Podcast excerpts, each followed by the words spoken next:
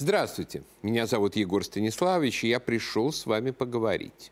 Неистощимый источник радости и смеха является собой страна, именуемая в международных справочниках Украина – на сей раз официальный аккаунт Украины в Твиттере решил откомментировать пост Министерства иностранных дел России, посвященный очередной годовщине занятия Красной Армии Западной Украины и Западной Белоруссии в 1939 году и присоединения их к СССР. После редактуры у щирых дипломатов получилось следующее, цитирую исключительно с информационными целями. 17 сентября 1939 года Красная Армия начала оккупацию территории Польши. Советские войска вышли на линию Кирзона, разделив Польшу по договоренности с Гитлером. Народы Западной Украины и Белоруссии встретили советских солдат как оккупантов. Стоило ли нашему МИДу копировать сталинскую риторику? Это, конечно, вопрос. Но мысль официального аккаунта Твиттера Украины о том, что территория Западной Украины и Белоруссии – это оккупированная территория Польши, это, конечно, свежо и задорно. Напомню, Западная Украина в 1939 году вошла в состав Украинской Советской Социалистической Республики, УССР – Современная Украина является юридическим правоприемником УССР во всем. Например, унаследовала ее место в ООН вместо повторного приема.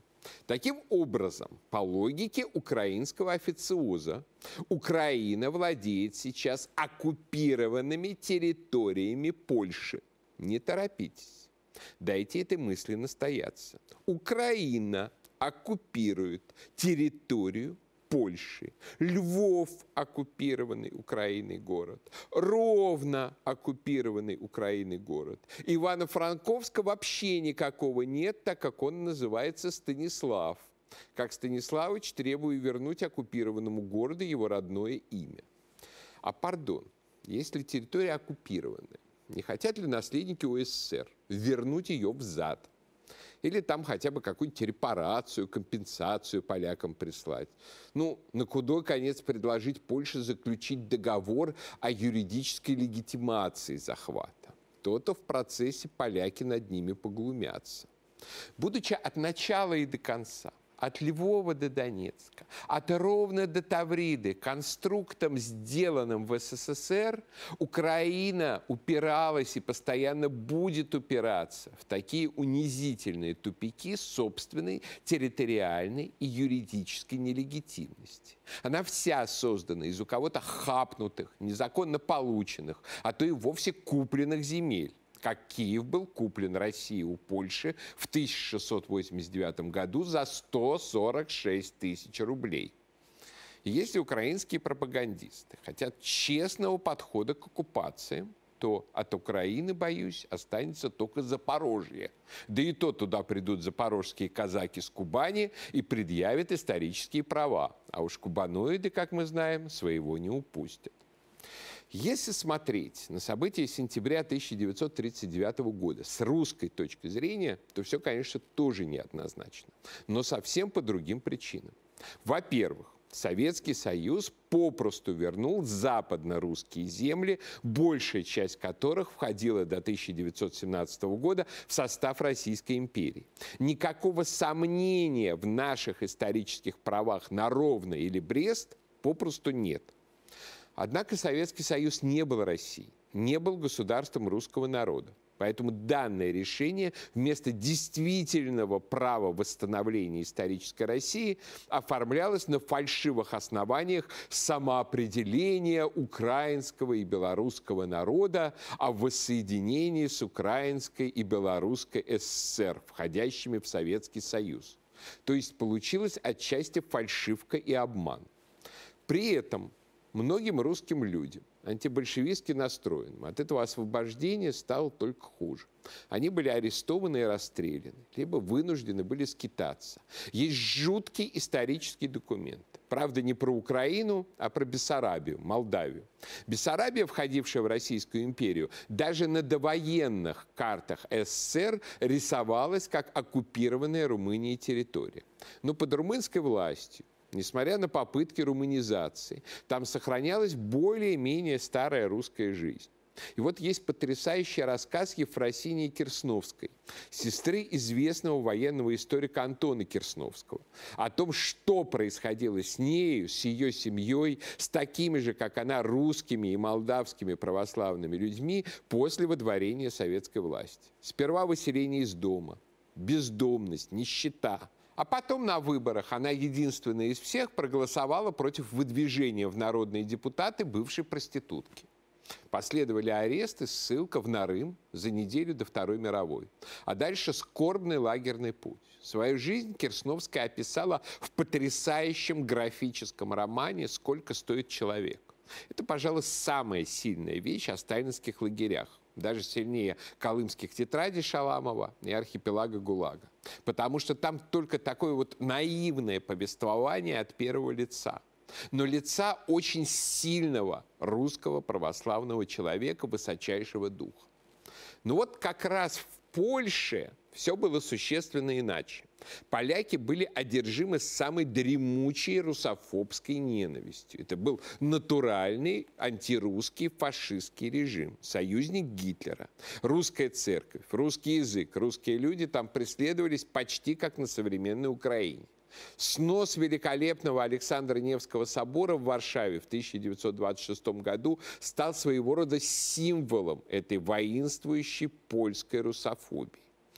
И указанием на эту русофобию не случайно пользовались большевики для доказательства, что не они самые антирусские и антиправославные на свете. Даже у белоэмигрантов, вроде бы нашедших приют в Польше, боролись в 1939 году в душе неприятие большевиков и радость от избавления русских земель от польских оккупантов-русофобов.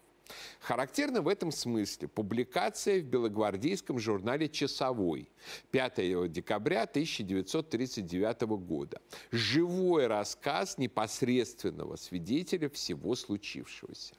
Когда началась германо-польская война, мы, небольшая группа русских, стали испытывать смутное беспокойство. 20 лет жизни в Польше дали нам самое близкое знакомство с польским государством. Несмотря на нашу глубокую признательность польским властям, давшим нам приют и в свое время спасшим нас от большевистской расправы, несмотря на то, что у нас установились самые близкие отношения с местной польской администрацией, и, в общем, отношение к нам было вполне приличным, мы все эти 20 лет не могли отделаться от мысли, что существование Польши непрочно и даже искусственно. Польские власти проводили такую политику в русских областях, что по сравнению с ней политика русского правительства даже во времена генерал-губернаторства Муравьева казалась чем-то недостижимым. Автор мемуаров рассказывает о том, как именно Польша пришла к катастрофическому поражению. Последний месяц перед войной с глубоким изумлением мы наблюдали за нашими друзьями-поляками. До сих пор делили вместе горе и радость, и общую ненависть к большевикам.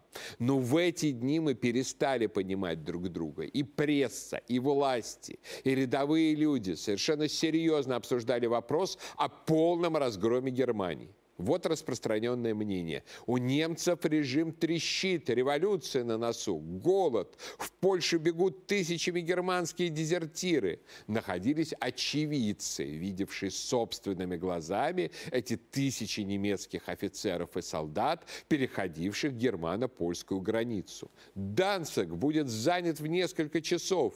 Через неделю наша кавалерия будет поить своих коней в древнем польском Крулевце в Кенигсберге. А через две недели мы будем под стенами Берлина. Возражать на все это было совершенно бесполезно.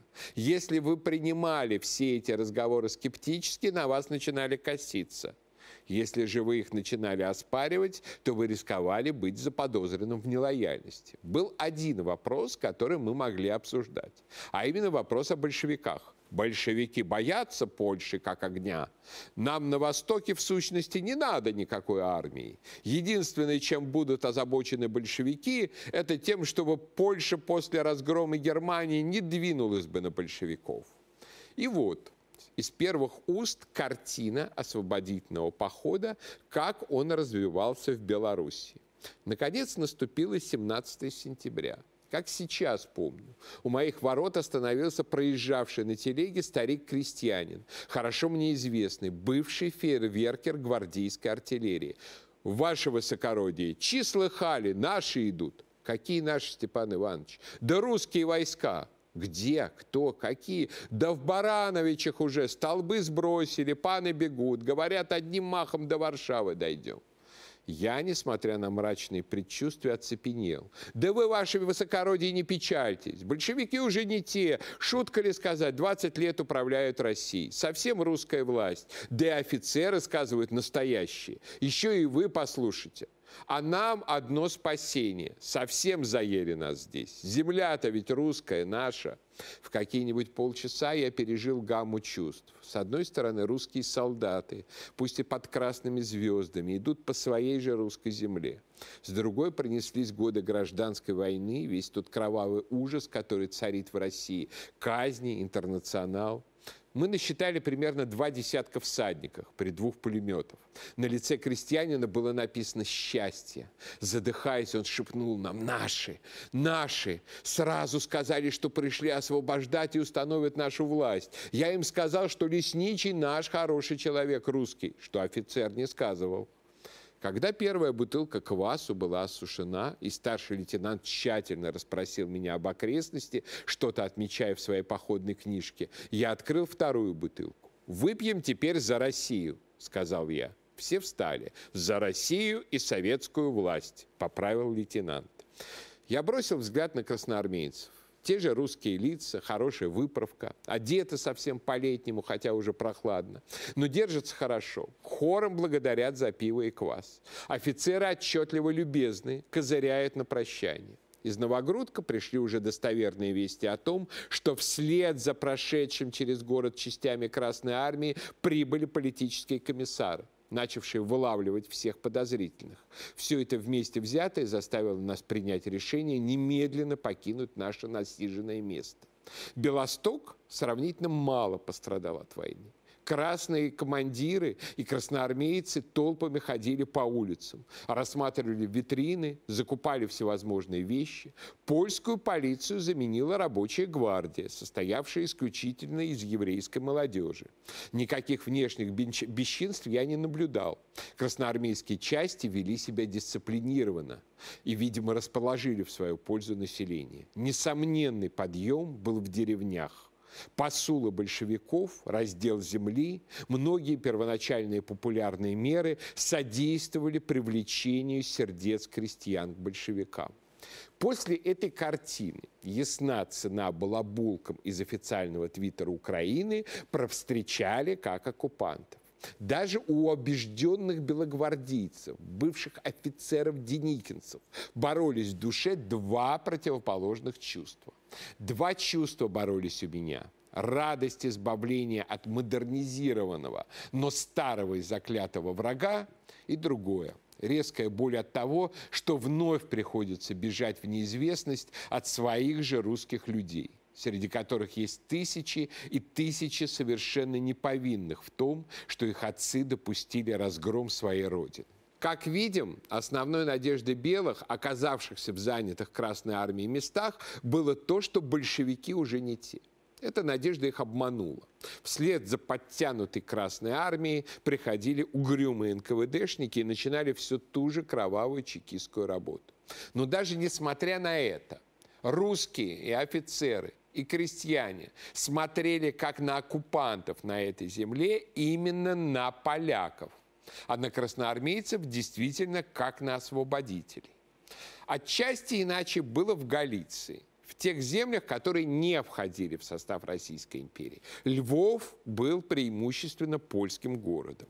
В лесах орудовали ориентированные на Германию украинские националисты, бандеровцы. Но даже в Галиции переживший геноцид русских в годы Первой мировой войны, когда русофилов уничтожали в концлагере Талергов, было достаточно тех, кто встречал даже советскую власть как русских освободителей.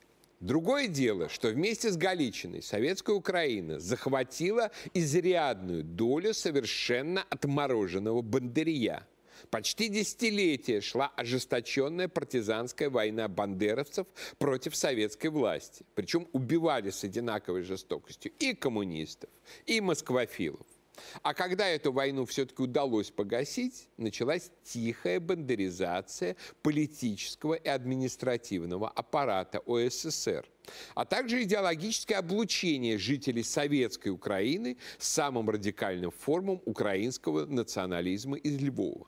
Так что к 1991 году необандеровская идеология абсолютно преобладала у украинских элит.